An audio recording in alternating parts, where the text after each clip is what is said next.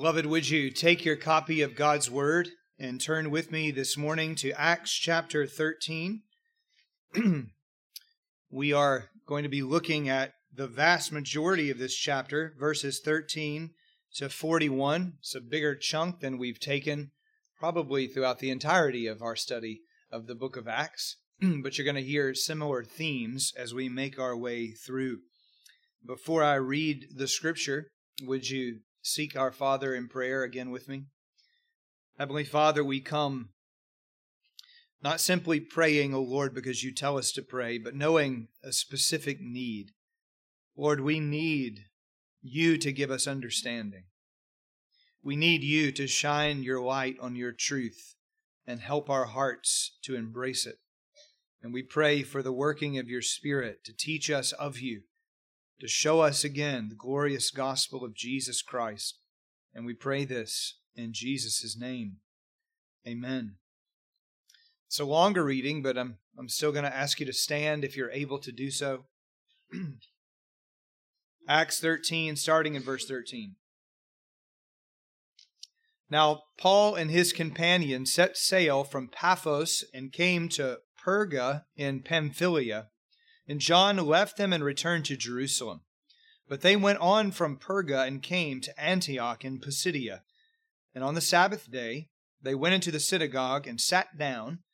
After the reading from the law and the prophets, the rulers of the synagogue sent message to them, saying, Brothers, if you have any word of encouragement for the people, Say it. So Paul stood up and, motioning with his hand, said, Men of Israel, and you who fear God, listen. The God of this people Israel chose our fathers and made the people great during their stay in the land of Egypt. And with uplifted arm he led them out of it. And for about forty years he put up with them in the wilderness. And after destroying seven nations in the land of Canaan, he gave them their land as an inheritance. All this took about 450 years. And after that, he gave them judges until Samuel the prophet. Then they asked for a king, and God gave them Saul, the son of Kish, a man of the tribe of Benjamin, for forty years. And when he had removed him, he raised up David to be their king, of whom he testified and said, I have found in David the son of Jesse a man after my heart, who will do all my will. Of this man's offspring, God has brought to Israel a Savior, Jesus, as he promised. Before his coming, John had proclaimed a baptism of repentance to all the people of Israel. And as John was finishing his course, he said, What do you suppose that I am? I am not he, no, but behold, after me one is coming, the sandals of whose feet I am not worthy to untie. Brothers, sons of the family of Abraham, and those among you who fear God, to us has been sent the message of this salvation. For those who live in Jerusalem and their rulers, because they did not recognize him nor understand the utterances of the prophets, which are read every Sabbath, fulfilled them by condemning him. And though they found in him no guilt worthy of death, they asked Pilate to have him executed. And when they had carried out all that was written of him, they took him down from the tree and laid him in a tomb. But God raised him from the dead. And for many days he appeared to those who had come up with him from Galilee to Jerusalem, who are now his witnesses to the people. And we bring you the good news that what God promised to the fathers, this he has fulfilled to us, their children, by raising Jesus as also it is written in the second psalm, You are my son, today I have begotten you. And as for the fact that he raised him from the dead, no more to return to corruption, he has spoken in this way I give you the holy and sure blessings of David. Therefore, he, he says also in another psalm, You will not let your Holy One see corruption. For David, after he had served the purpose of God in his own generation, fell asleep and was laid with his fathers and saw corruption. But he whom God raised up did not see corruption. Let it be known to you, therefore, brothers, that through this man forgiveness of sins is proclaimed to you, and by him everyone who believes is freed from everything from which you could not be freed by the law of Moses. Beware, therefore, lest what is said in the prophets should come about. Look, you scoffers, be astounded and perish, for I am doing a work in your days, a work that you will not believe, even if one tells it to you. Well, this is the word of the Lord. Brethren, please be seated.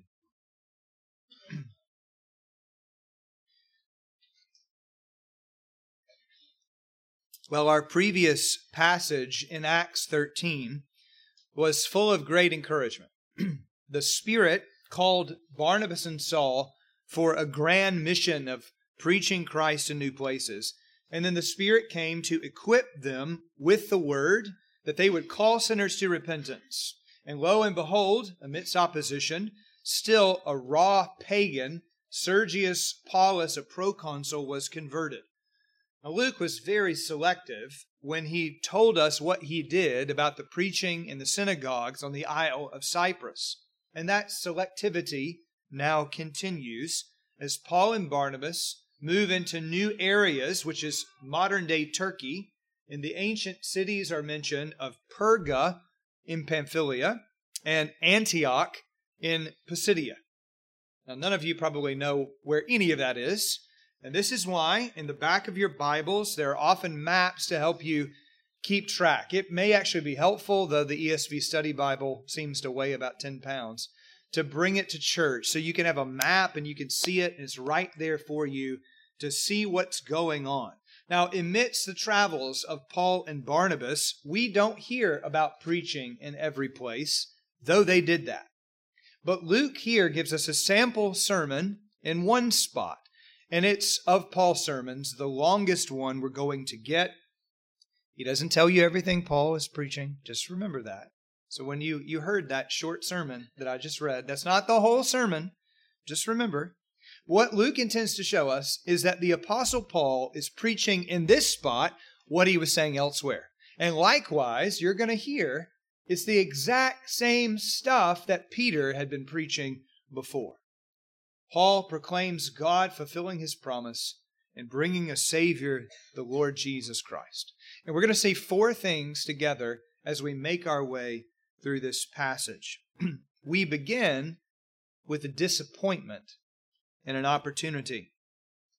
As the missionary journey continues to carry the gospel into new places, we start with a disappointment. Now, last week we heard briefly into verse 5 that Paul and Barnabas, or there it's written Barnabas and Paul, had John to assist them. This is John Mark. But as they move from Paphos on the Isle of Cyprus, well over 100 miles north to the southern shore of a region called Lycia, again, modern day Turkey, and then shot up the river about another 12 miles to Perga, we now get some bad news. Into verse 13. And John left them and returned to Jerusalem. Now, the word Luke uses here, left them, simply means to depart. It was obviously John Mark's choice to leave, and he did. But Luke assigns no blame right here. But when the issue comes up again in Acts chapter 15, it is the source of significant controversy between Paul and Barnabas, and there the word is stronger. Paul says that John Mark withdrew, as in deserted, abandoned. It's actually the Greek word from which we get apostasy.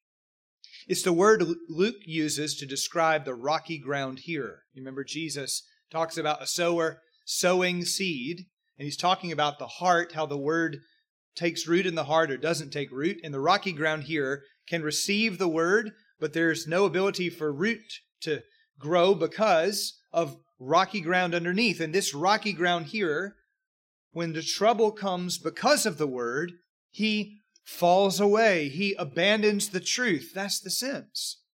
Now, we know that John Mark later in life will serve both Peter and Paul. In fact, he is the author of the Gospel of Mark, which recounts Peter's eyewitness testimony. Paul will later say, Mark is useful to me. He, he's a helpful gospel laborer. But right here, John Mark ditches both Paul and Barnabas. Why does he do it? Well, Luke doesn't tell us. And this is a spot where commentators love to speculate. There are as many, there probably more, but as many as seven suggestions from homesickness to being anger over the previous leadership structure, which was Barnabas and Saul, and Barnabas and Saul, and Barnabas and Saul. And now we hear, verse 13, it's Paul and his companions. Paul is in the leadership position. Brethren, this is one of those spots where God has not chosen to reveal why John Mark left. The reason for defection is a secret thing, but the fact of defection is not. John Mark left them, and whatever construction you put on it, it ain't good. This is a disappointment. Mark will repent of whatever the issue was. He will come to put his shoulder to the plow. But perhaps we should all recognize right here that sometimes God's people are not as faithful as they should be. Sometimes we fail to count the cost. We have thin skin for whatever reason, and we don't persevere in our responsibility. There is forgiveness for those who fall if they turn again to Christ, but John Mark's desertion should be a warning to us all. Watch yourself. Don't commit to the service of Jesus Christ half heartedly. Don't allow trouble or worldly distraction to drive you away from living for Christ. That's going to be a temptation that all of us face to be enamored with other things rather than the Lord. But brethren, we have to have determination. As Paul will one day put it to the Corinthians, be steadfast, immovable, always abounding in the work of the Lord. Have a tenacious, persevering spirit that will let nothing drive you back and keep spending yourself for the sake of Christ. That's not just a principle for the preacher, it's a principle for all of God's people. Let none of us be found shrinking back. Now, thankfully for John Mark, he's going to recover. But the parable of the rocky ground here reminds us that some never do. That should frighten us. We could have a love that grows cold and then drift away to destruction. You got to determine to fight that. To keep your eyes on the Lord Jesus Christ, who gave himself for us so that we would give ourselves for him and love him with fervency. As Hebrews 12, 3 reminds us, in the midst of trying to persevere, the author of Hebrews says, Guys, keep your focus on Jesus Christ and remember, you haven't even resisted your sin to the point of shedding your blood. Resist, stand firm, and do it out of love to Jesus. So there's a disappointment. But then, with no comment about what is going on, Luke simply shows us that Paul and Barnabas keep going. Look at verse 14. But they, Paul and Barnabas, went on from Perga and came to Antioch in Pisidia. That's about a hundred miles on foot over mountains. And however disappointed they were, they don't lose sight of the mission to preach Christ. When Satan invades and insinuates hard thoughts, when the devil accuses us, attacks us, provokes shame, we got to fight through it. Trust the power of Christ by the Spirit and press on. Don't allow disappointment to sink you. Don't allow yourself to be overwhelmed with difficulty and just be paralyzed. You got to press on. Satan is trying to stop you, to stop the progress of the gospel, to stop gospel living. You must resist him. Resist the devil, James 4 7, and what will he do? He will flee from you. Well, that's what they do here. And with their eyes set on Christ, on proclaiming his glory, they go to the synagogue, according to custom, on the Sabbath, and an opportunity opens to them. In the ordinary pattern of synagogue worship, a pattern that shapes New Testament worship, Christian worship too, they read the scriptures. In fact, they read multiple sections of the Scripture the law and the prophets. But not only is Scripture read, there's going to be an exhortation.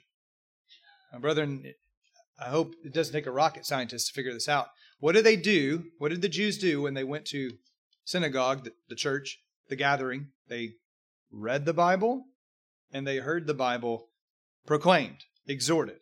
And it will serve as the substance for what Paul is going to tell Timothy later.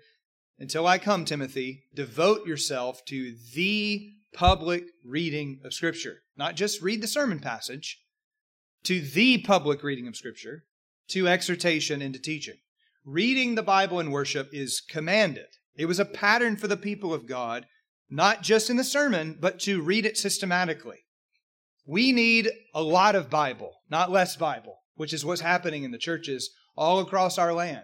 Don't take the Bible away from us. Give us more Bible. That's what we need. Well, that's the pattern here. And in this case, by some means that we don't know, it seems clear the synagogue leadership know that Paul and Barnabas, fellow Jews, were teachers. So the rulers of the synagogue conveyed a message, verse 15 Brothers, they see Paul and Barnabas as fellow Jews. The radical split between the Jews and Christians hasn't occurred in this area yet.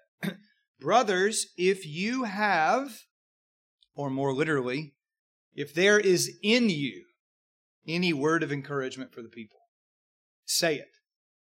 What an entree for the Apostle Paul to speak. Paul is a man ready to give the reason for the hope within him. He's ready to preach in season and out of season. Anytime God opens a door, he's ready with the gospel. Now, all of us are not called to always be ready to preach. Every Christian shouldn't have a sermon just in your file, ready to pull out in case you get the opportunity to exhort. But what happens here teaches us, doesn't it, about the most, making the most of every opportunity? If someone asks you to encourage, do you have a scripture that you can speak? Let the word of Christ dwell within you richly, Paul will say in Colossians 3. Are we in the word to such a degree that we're ready to testify of Christ? Whether that be gossiping the word or preaching, if that's our calling. Do we have such a burden to share the word? It's really interesting the way the synagogue rulers put it to the Apostle Paul. If there is anything in you that is, if you have a burden to speak, if there's a fire in your bones, tell us, exhort us. Paul, as every gospel preacher should have, he, he burns in his soul to speak of his Savior. He's looking for a shot to testify of Jesus. There will always be disappointments in ministry and disappointments in life. But we have to press on, but not just press on. We have to be ready to declare the word of Christ. And Paul is. May it be so with us. But then, secondly, see with me. As the sermon begins, we hear a history of God's grace. Paul stands up. He motions with his hand. Maybe it's a gesture to, to quiet the people, or maybe it's a gesture to focus their attention. As a guy who moves his hands a lot in preaching, I really like this that Luke mentioned it. And four times in Acts, Luke will mention Paul doing something with his hands. That's interesting. Preaching is a whole body exercise. The whole person is engaged. The mind, the heart, the hands, as David Strain once put it, a friend of mine. You preach your socks off, right? Preachers shouldn't stand in the pulpit like a statue and give dispassionate words. The preaching of the Word of God has to be in them, touching them. That's the sense. And why is Paul touched? Why is he moved? Because of the amazing grace of God. And he conveys that grace to two groups the men of Israel, the Jews, and you who fear God, Gentile God-fearers. Paul then takes us on a journey from the time of the fathers, Abraham, Isaac, and Jacob, all the way to John the baptizer. And I want you to see his emphasis because almost every single verb in the section has God as the subject. Verse 17 The God of this people, he chose our fathers. Why did God choose them? Not because they were righteous. Abram was a idolater at the ripe old age of 75, and God yet called him. God chose them because he determined to set his love on them, and he loved them because he loved them. Deuteronomy 7. And what did this gracious God do with the people? Verse 17, he made the people great during their stay in Egypt. They came to Egypt as a band of 70, a dysfunctional bunch with multiple wives and family friction. You would not have wanted them to be your neighbors. And yet God kept his promise to multiply them. And then when Egypt oppressed them, what did God do? With an uplifted arm, he led them out of it. God sent plagues, he parted the sea, he provided for their needs. And how did they respond to this amazing grace? They grumbled, doubted, and disobeyed. And yet, what did God do? Verse 18 For about 40 years he put up with them in the wilderness. Israel deserved to be struck down because of their sin, but the Lord kept them, preserved them, and he raised up a generation to enter the land. And as you read the Old Testament, brethren, aren't you amazed by God's patience? He kept putting up with them. Now, that doesn't mean all escaped his judgment. Some were afflicted, some perished in unbelief. But even when believers sinned, like Moses, when he was mad at the people and he struck the rock, God still bore with his people. Brethren, this is what our Father is like. He puts up with us. He doesn't give us what our sins deserve. That doesn't excuse your sin. Oh, God will just forgive me anyway. No, His kindness should lead you to repentance. But is that what we see with God's people? Well, unfortunately, no. God destroyed seven nations in the land of Canaan. He gave Israel the land as an inheritance. They weren't worthy of the gift. He gave it out of his gracious heart. But how did they respond? They ran after idols. They pursued their love of sin. So God would just give them what they deserved then, right? Well, no, He raised up judges to save them. He led them all the way to Samuel, but even with Samuel as their judge, they rejected the Lord again by asking for a king. Now, royalty wasn't wrong in and of itself. The problem was Israel wanted to replace the God they couldn't see with a king that they could see. And then God gave him one Saul. Saul's reign started well and then went quickly went to disaster. The Lord would remove him but then in his display of grace, the Lord raised up not the kind of king Israel asked for, but the kind of king they needed. Verse 22 The Lord said, I have found in David, the son of Jesse, a man after my heart, who will do all my will. What a striking comment that is made of David. Because most of us recognize David was a failure there were many times David didn't do God's will. But, brothers and sisters, here's something to remember. Even when David failed, what did he do? He turned. He pled for God's pardon. He did God's will by seeking forgiveness and submitting to the Lord. That's pleasing to God. Is that the way that we live? God receives sinners, and he blesses sinners who seek him. And to David, God gave one of the most remarkable promises in the Bible that he would have a son who would reign forever. And who is this son of David? The history of grace now climaxes in grace, verse 23. Of David's offspring, God has brought to Israel a Savior, Jesus, as he promised. Did Israel ask for a Savior? No. Did Israel deserve a Savior? No again. But God promised a Savior.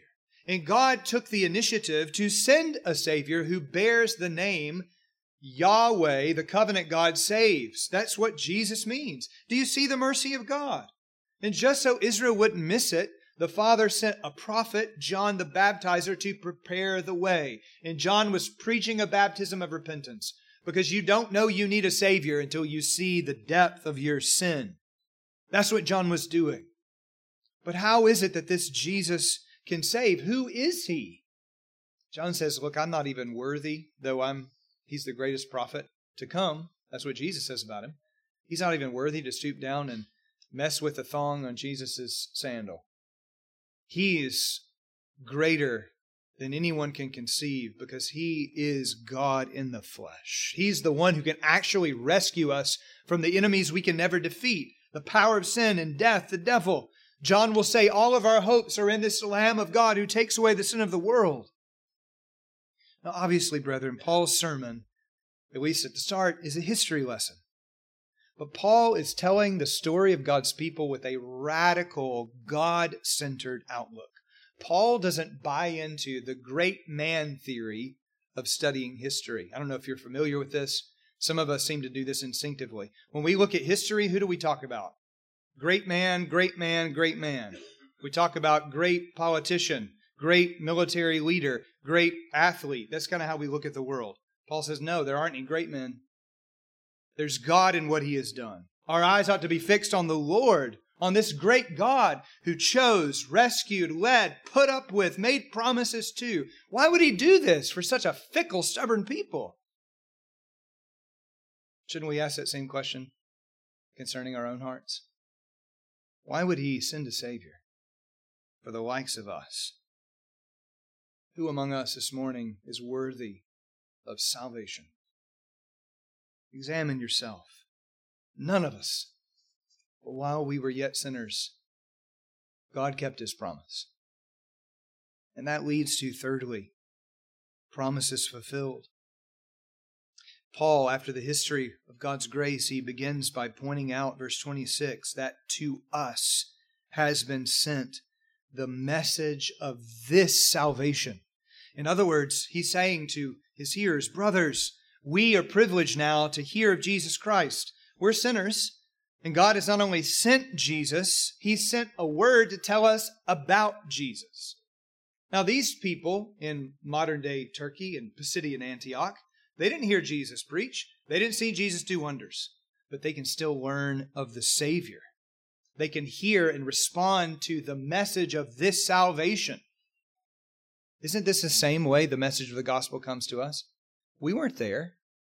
We didn't see Jesus. We didn't hear what he said. We didn't observe what he did. But as the word comes to us, we can believe in him whom we have not seen and we can love him who only faith can perceive. And as Jesus said to Thomas, Blessed are those who have not seen and yet believe. You can respond to the message of this salvation. Well, how was the salvation accomplished? In an unimaginable way. God sent the Savior. What did the Jews do with him? Verse 27 The rulers there didn't recognize him or understand the prophets. But they fulfilled those prophets by condemning him. That's a striking thing to say. Paul is pointing out that the scriptures, the very word you're reading every Sabbath, it says that the Christ would suffer and die. Isaiah 53 is probably in the background. Jesus was despised and rejected of men. He was oppressed and afflicted, though an innocent lamb. And the Jewish leaders, verse 28, though finding no guilt in him, they couldn't make any accusation stick they still asked Pilate to execute Jesus. Now, how in the world can he be a Savior if he's dead? Well, more on that in a second. But notice the fulfillment extends to Jesus' death, not just his suffering. Verse 29 And when they had carried out all that was written of him, they took him down from the tree. That should get your attention. All the horrors of Jesus' suffering the betrayal, the arrest, the trial, the beatings, the mockery, down to the cursed death of the cross. It was all written beforehand. Psalm 22, 69, Isaiah 50, 53, Zechariah 11 and 12. I'm only scratching the surface. This was God's plan and purpose that He would save sinners through the death of Christ. He would rescue believers as all of our iniquity was laid on Jesus, and Jesus paid the debt as our substitute. Isaiah 53:10 It pleased the Father, the Lord, to crush him, the servant, to have the servant die as a guilt offering. And while it may have initially appeared that the Father abandoned Jesus as he was laid in the tomb, some were certainly pondering that. What happened? Evil men killed Jesus, but God that's a phrase you really got to pay attention to in Scripture. Verse 30 But God raised him from the dead. He is truly the Savior. Now, how do we know that Jesus was really raised and this wasn't a hoax a feel good story. Verse 31 Jesus appeared to witnesses. And he did this not just once, but over the course of many days. This was not a one time hallucination because they got into some mushrooms. Do you know how often Scripture talks about the appearances of Jesus? He appeared to Mary Magdalene. He appeared to the other women. He appeared to Cleopas and his friend on the road to Emmaus. He appeared to Peter. He appeared to James. He appeared to the apostles, all gathered multiple times. He appeared to 500 brothers at once. This is an evangelistic strategy that's laid out for you when you're talking to someone about the gospel. You got to talk about their sin and you have to talk about the death of Christ for sinners and the resurrection. And it's a real, historical, credible event based on witness bearing testimony. You got to say these things. To the apostles, he appeared and he called them to be witnesses for him. And then here's the kicker for Paul's audience, verse 32. And we, Paul's linking himself with the witnesses, we are in this city preaching. We bring you the good news that what God promised to the fathers, this he has fulfilled to us, their children, by raising Jesus. Friends, do you see what Paul is saying? God fulfilled his promises in Jesus' suffering, in Jesus' death, and now in Jesus' resurrection. God is doing everything he said he would do. This isn't a concocted tale to change the focus away from the Old Testament. No, this is the fulfillment of the Old Testament. God has been faithful. And then Paul highlights three texts Psalm 2, Isaiah 55, Psalm 16. God spoke of a day when his king would sit on God's holy hill, triumphing over enemies. Psalm 2. God spoke of a day when the throne of David would again be occupied with sure blessings, blessings that never fail. Isaiah 55.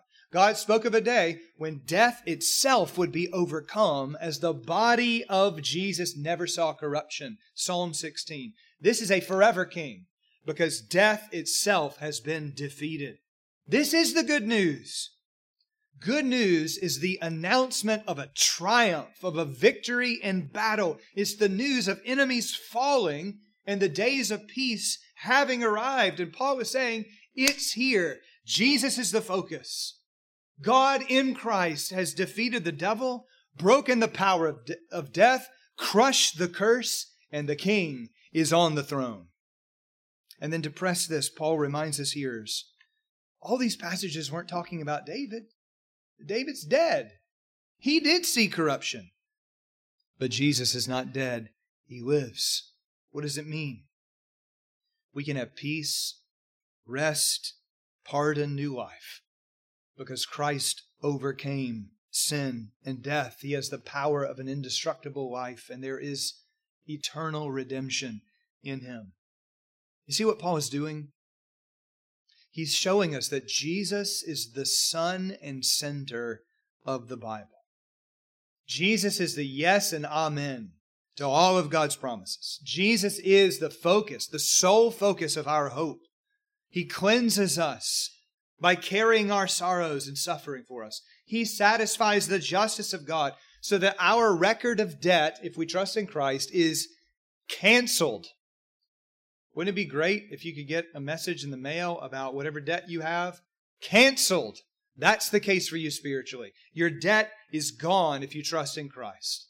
You have redemption, and God did it all through Christ. Do you see his faithfulness? Do you see the unbroken record of fulfillment?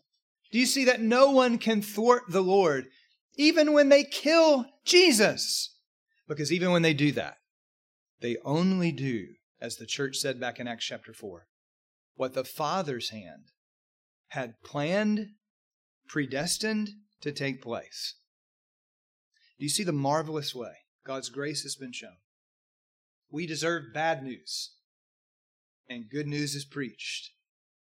Are you embracing the good news? Well, Paul closes the sermon with really that issue. Action needed, point number four. He applies the sermon. And he gives both an invitation here and a warning. First, the invitation. Verse 38 Let it be known to you, therefore, brothers, that through this man, that is Jesus, forgiveness of sins is proclaimed to you. Christ has secured forgiveness for all who trust in him. If we rest in the risen Christ, our sins are no more. Now, if Jesus remained in the grave, we would all still be in our sin. And there would be no ability to see sin overcome. But Christ has actually purchased pardon for those who cling to Christ. Is that true for you?